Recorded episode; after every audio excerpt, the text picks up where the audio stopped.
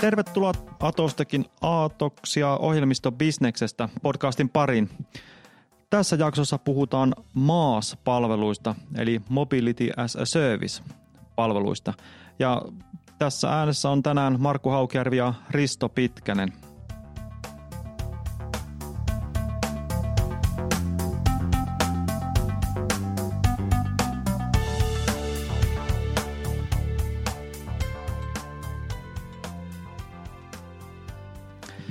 Risto, sullahan on kokemusta näistä MaaS-palveluista, eikö niin? No joo, mä oon ollut mukana liikenneviraston projektissa, jossa tällaisia viranomaispalveluita, jotka liittyy digitaaliseen liikkumisen palveluihin, määritellään ja toteutetaan. Tämä MaaS tuntuu olevan nyt semmoinen vähän niin kuin hype-sana, eli Mobility as a Service. Eikö tällaisia palveluita on ollut jo iät ja ajat. Onhan niitä kaiken maailman bossikakuskeja ja riksatakseja ollut ties kuinka pitkään. No kyllä, laajasti ymmärrettynä näin voi sanoa. Ja eihän se tosiaan esimerkiksi isoissa kaupungeissa maailman mittakaavassa, vaikka Manhattanilla 76% kotitalouksista on autottomia. Ja Suomessakin esimerkiksi Helsingissä 54% kotitaloudesta on autottomia. Nämähän selvästi käyttää liikkumista palveluna.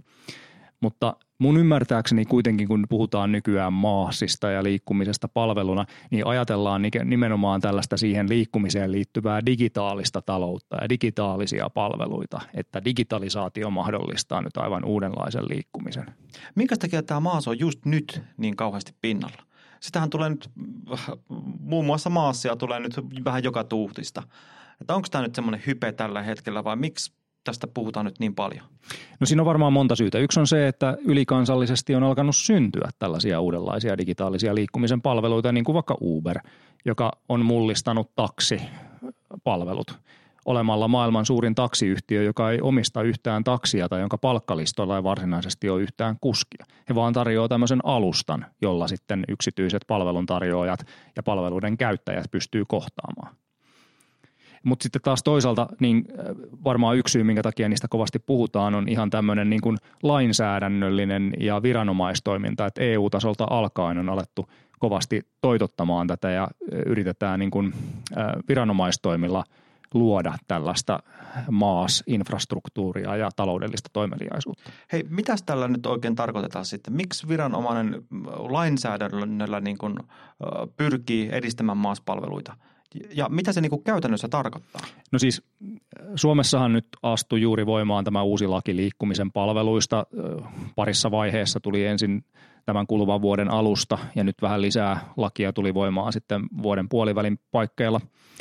Ja siinä tärkeänä seikkana on sellainen, että on tullut erilaisia velvoitteita liikkumispalvelujen tarjoajille. Pitää esimerkiksi avata rajapintoja. Voi hemmetti, kun tuo kuulostaa joltakin varmaan jonkun pienen bussifirman toimitusjohtajan kannalta ihan hirveätä, että sillä on, että sen pitää nyt jotain rajapintoja ruveta tässä aukaisemaan, kun olisi paljon muutakin tekemistä, että sen huolet on varmasti ennen kaikkea siinä, että mistä se saa huomiselle jonkun sairastelevan bussikuskin tilalle jonkun tuuraajan ja sen sellaista, että sitten tässä pitää nyt jotain rajapintojen kanssa ruveta pelleilemään, kun olisi paljon muuta tärkeämpää. No, näin se varmasti juuri voi näyttäytyä kyllä se asia. Toisaalta on myöskin niin, että ei ole mitenkään pakollista, että jokaisen yrittäjän on itse hoidettava tämä rajapintojen avaaminen, vaan he voivat tietysti myös solmia sopimuksia erilaisten muiden tahojen kanssa. Ja esimerkiksi justiin bussialalla on sellaisia toimijoita, vaikka matkahuolto, joka on sitten hoitanut tätä asiaa niin kuin monien firmojen puolesta. Ihan vastaavasti sitten esimerkiksi taksialalla, niin taksivälityskeskukset voi sitten avata näitä tietoja yksittäisten taksifirmojen puolesta. No mitäs nämä tiedot sitten käytännössä on? Mitä tietoja pitää avata?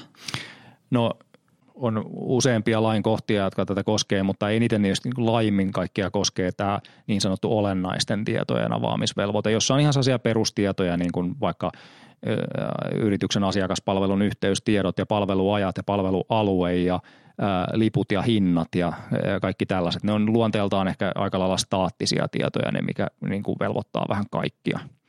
Lähtien justiin niistä taksifirmoista ja vaikka fillareiden, yhteiskäyttöfillareiden tarjoajista. Okei. Eli onko niin, että näillä pyritään sitten saamaan aikaan tällaisia matkaketjuja? No se on yksi tavoite. Se on varmaan sellainen pääasiallinen pointti, miksi näitä ylipäänsä on lähdetty vaatimaan ja edistämään, on se, että halutaan välttää tällaisten tietomonopolien syntymistä. On ehkä niin kuin EU-tasolta lähtien vähän pelätään sellaista, että jos ei varmisteta sitä, että toimijat avaa näitä tietojaan toisilleen avoimiin rajapintoihin, niin sitten sellaiset isot kansainväliset toimijat, joilla on voimaa ja ikään kuin markkina-asemaa houkutella nämä tiedot itselleen kaikilta toimijoilta, syntyy sitten monopoli siihen tietoon. Tuo tietomonopoli on erittäin hyvä termi. Eli tässä niin kuin muodostuu monopoli, luonnollinen monopoli sen perusteella, että kuka omistaa sen tiedon. Eli vähän samaan tapaan kuin, että kuka omistaa sähköverkot. Siinä tulee niin kuin luonnollinen monopoli, että ei siinä oikein kilpailua silloin voi sähkön siirrossa tapahtua. Mutta tässä siis se, joka omistaa datan, niin hänellä on luonnollinen monopoli sitten siihen. Näin se vähän niin kuin on. Ja nyt moni on varmaan huomannut, että esimerkiksi Google Maps osaa tarjota tällaista hyvinkin kattavaa joukkoliikennetietoa esimerkiksi suurista kaupungeista. Jopa reaaliaikatietoa, mutta ainakin niin kuin osaa reitittää, jos vaikka Helsingissä liikut tai Tampereella bussilla, niin ei sun tarvitse välttämättä mennä näiden kaupunkien itsensä tarjoamiin joukkoliikenteen reittipalveluihin, vaan voi ihan Google Mapsista katsoa sen, että ne olisin lähdössä nyt bussilla tonne ja millaisilla busseilla pitää vaihtaa, mennä ja missä vaihtaa. Tuo on kyllä hyvin mielenkiintoinen asia, että tässä ei varmaan ole välttämättä edes herätty ja huomattu tällaista tietomonopolia niin kuin ainakaan kovin laajalti. Että tämmöisen fyysisen omaisuuden omistaminen tai joku lupa myydä tiettyä asiaa niin kuin aiheuttaa monopolin, mutta se voi tosiaankin tapahtua myös tämän tiedon kautta. Kuka omistaa tiedon?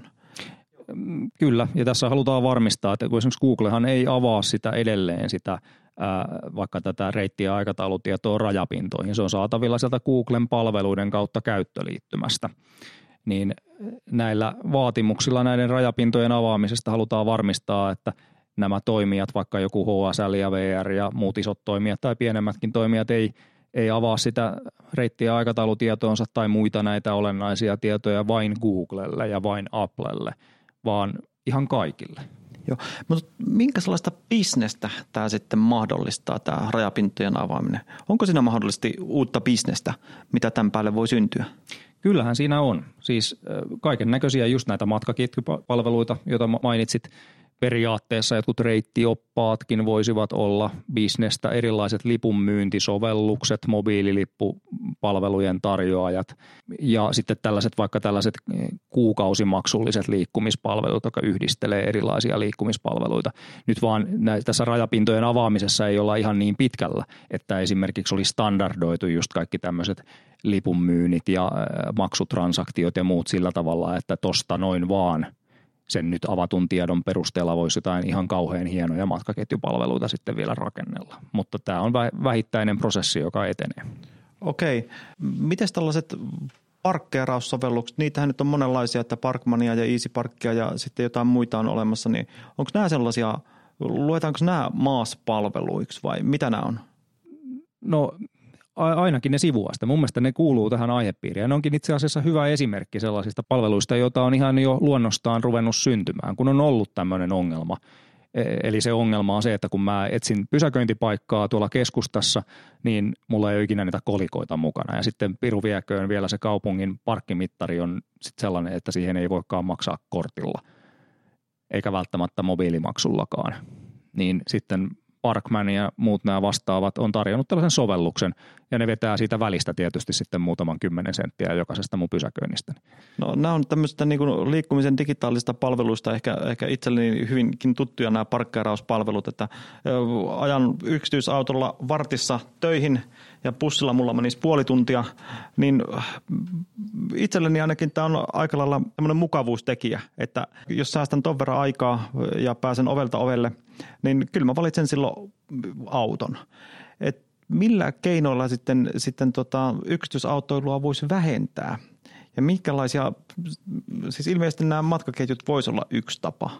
No siis kysymyshän siinä on just tästä mukavuudesta, helppoudesta ja nopeudesta.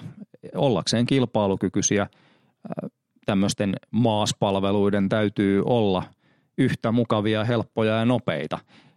Tai sitten ainakin reilusti edullisempia. Tai jotain, joku tämmöinen etukombinaatio niillä täytyy olla, että ne pystyy kilpailemaan sen yksityisautoilun kanssa. Mä en itse asiassa usko siihen, että se edullisuus välttämättä olisi se pointti, koska tälläkin hetkellä niin suuri osa ihmisistä on valmiita maksamaan yksityisautoilun mukavuudesta ihan hirveän paljon enemmän, kun niille se liikkuminen tulisi maksamaan joukkoliikenteellä ja taksilla ja muilla tällaisilla ei-omistusvälineillä.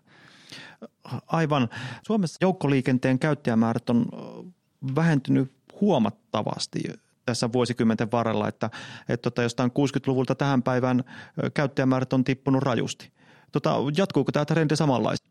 No se on ollut se autoistumisen vaihe, joka on tapahtunut ja myös kaupunkisuunnittelussa on tietysti ollut sellainen vaihde päällä niin kuin edellisinä vuosikymmeninä, jossa on niin kuin oletettu, että tämä autoilun ylivalta kasvaa ja ikään kuin menty mukaan siihen, tuettu tätä kehitystä sillä, että on autoja pidetty ensisijaisena liikennesuunnittelun kriteerinä.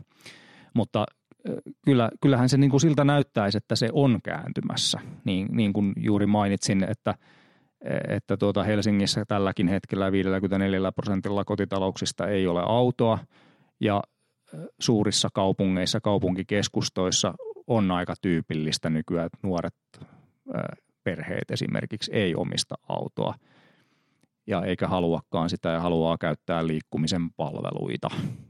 Mutta se kilpailukyky pitää olla riittävän hyvä, jotta niin juuri tässä nopeus, mukavuus, helppous mielessä. Joo, tuossa mainitsit kaupunkisuunnittelun ja tosiaan Nokialla laskettiin parkkipaikat tuossa taannoin ja niitä oli paljon enemmän kuin mitä Nokialla on autoja tai Nokialla on ihmisiä. Et kyllä se vähän kertoo siitä, että tässä käytetään tonttimaata aika hurjasti parkkipaikkoja varten. Joo, sehän on todella tehotonta. Nokialla reilusti yli 30 000 parkkiruutua eikä läheskään yhtä paljon autoja. Et mitä niillä parkkiruudulla sitten kaikilla tehdään? Että nehän on suurimman osan ajasta ihan tyhjänä. Ja se on tosi tehotonta ja juuri niin kuin sitähän voitaisiin taklata monella tavalla, josta yksi on juuri se, että ihmiset ei omistaisi niin paljon niitä autoja, vaan sama auto palvelisi isompaa määrää ihmisiä, niin silloin tarvittaisiin vähemmän myöskin pysäköintiruutuja. Mutta sitten myös toisinpäin, että miksei voitaisiin puhua niin kuin tällaisesta pysäköintiruutujen niin kuin timesharingista ja niin kuin käytön tehostamisesta, että voisiko olla sellaisia maaspalveluita, joilla vaikka yksityiset ihmiset pystyisivät vuokraamaan pysäköintiruutuja muille silloin, kun eivät itse niitä tarvitse. No tässä on kyllä hyvä ajatus, että tuolla kun on alihankintamessut, itse asun tuolla Pirkkahallan lähistöllä, niin voisin hyvinkin pihasta vuokrata parkkiruudun sitten tämmöisen ison tapahtuma-ajaksi. Kyllä, ja silloin Pirkkahallin pihassa ei välttämättä tarvittaisi ihan niin laajaa parkkikenttää, vaan sinne voitaisiin rakentaa lisää messuvalleja tai jotain muuta. Aivan. Mites nämä yhteiskäyttöautot? Se on yksi tapa sitten tehostaa tätä kaluston käyttöä, että iso osa autoista on hirveän vajaalla käytöllä. Että siellä saattaa joku eläkeläispariskunta omistaa kalliin auto, joka maksaa kymmeniä tuhansia ja he käy sillä kerran viikossa kaupassa ja kesällä muutaman kerran mökillä. Kyllä, nehän on yksi oikein hyvä esimerkki tällaisista liikkumisen palveluista, jotka niin kuin voidaan tehdä entistä hienommin ja tehokkaammin ja vaivattomammin ja helpommin silloin, kun on käytössä nykyaikaiset digitaaliset välineet. Että esimerkiksi voin ihan kännykästä näppäilen jollain helppokäyttöisellä sovelluksella ottaa käyttööni auton tuosta kadun varresta, niin sellaiset palvelut on varmasti, on jo nykyaikaa, mutta erityisesti on tulevaisuutta. Miten tämä robotisaatio? Robottiautoistakin puhutaan paljon, että sehän olisi hirveän kätevää, jos päästään sille tasolle, että robottiauto kuljettaa mut ovelta ovelle. Ja sitten voin lukea kirjaa tai tehdä mitä tahansa sillä autossa. Henkilökohtainen robottikuski vie ovelta ovelle. Kyllä, no se on vielä sitten seuraava askel ikään kuin juuri tässä yhteiskäyttöautoilussa, että sen yhteiskäyttöauton ei tarvitse olla siellä tien varressa tyhjän panttina odottelemassa, vaan se voi olla koko ajan aktiivisesti liikenteessä, koska se robotti kuljettaa sen aina sinne seuraavaan paikkaan, missä sitä tarvitaan. Ja siinä täytyy vaan muistaa sitten kyllä sellainen, että usein puhutaan niin, että nämä robottiautothan on sitten vähän niin kuin ainoa liikkumisen väline, mitä tarvitaan.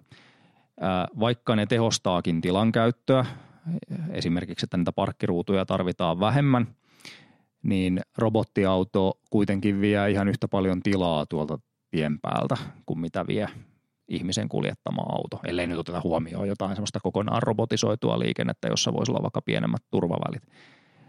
Ja niin ruuhkaisissa kaupunkikeskustoissa tiheästi asutuilla alueilla, niin ei vaan voida tällaisilla yksityisauton kaltaisesti tilaa vievillä vehkeillä hoitaa kaikkea liikennettä. Että kyllä niitä isoja yksiköitä ja runkoliikennettä, esimerkiksi metroja ja ratikoita tarvitaan silti edelleen. Ja ihmisen pitäisi olla valmis vaihtamaan liikennevälinettä, vaikka kun se tulee sitä syrjäseudulta, niin robottiautosta kaupunkiin tullessaan sitten johonkin metroon. Mutta kyllä tämmöisenä yksityisautoilijana tuo kuulostaa hirveän houkuttelevalta tämmöinen robottiauton kuljettaja. Joku vie minut aamulla ovelta ovelle töihin, auto on koko ajan sitten voi olla liikenteessä ja sitten kun mä oon lähdössä, taas voin ottaa robottiauton ja ajaa sillä kotiin. Sitten kun pitäisi viedä poika jääkiekkotreeneihin, robottiauto kuskaa sen sinne ja tuo sitten takaisin. Kyllä, siltä se kuulostaa ja sitä se onkin. Siinä on kyllä käynyt esimerkiksi niin, että nyt vaikka ei vielä robottiautoista puhutakaan, niin että esimerkiksi Uber on ollut niin vaivaton palvelu, että joillakin alueilla Yhdysvalloissa se on itse asiassa vähentänyt joukkoliikenteen kulkutapaosuutta. Siis jos ei itse Uber-takseja lasketa joukkoliikenteeksi, vaan tämmöiset isommat joukkoliikennevälineet. Ja se on itse asiassa vähän huolestuttavaa kehitystä, joka ei saisi kauhean pitkälle mennä, koska se voi edelleen johtaa sitten niin kuin vaan paheneviin liikenneruuhkiin ja sillä lailla, että robottiautot ei ratkaisekaan tilankäyttöä keskustoissa ja vähennä autoistumisen niin kuin valtaa vaan lisää sitä.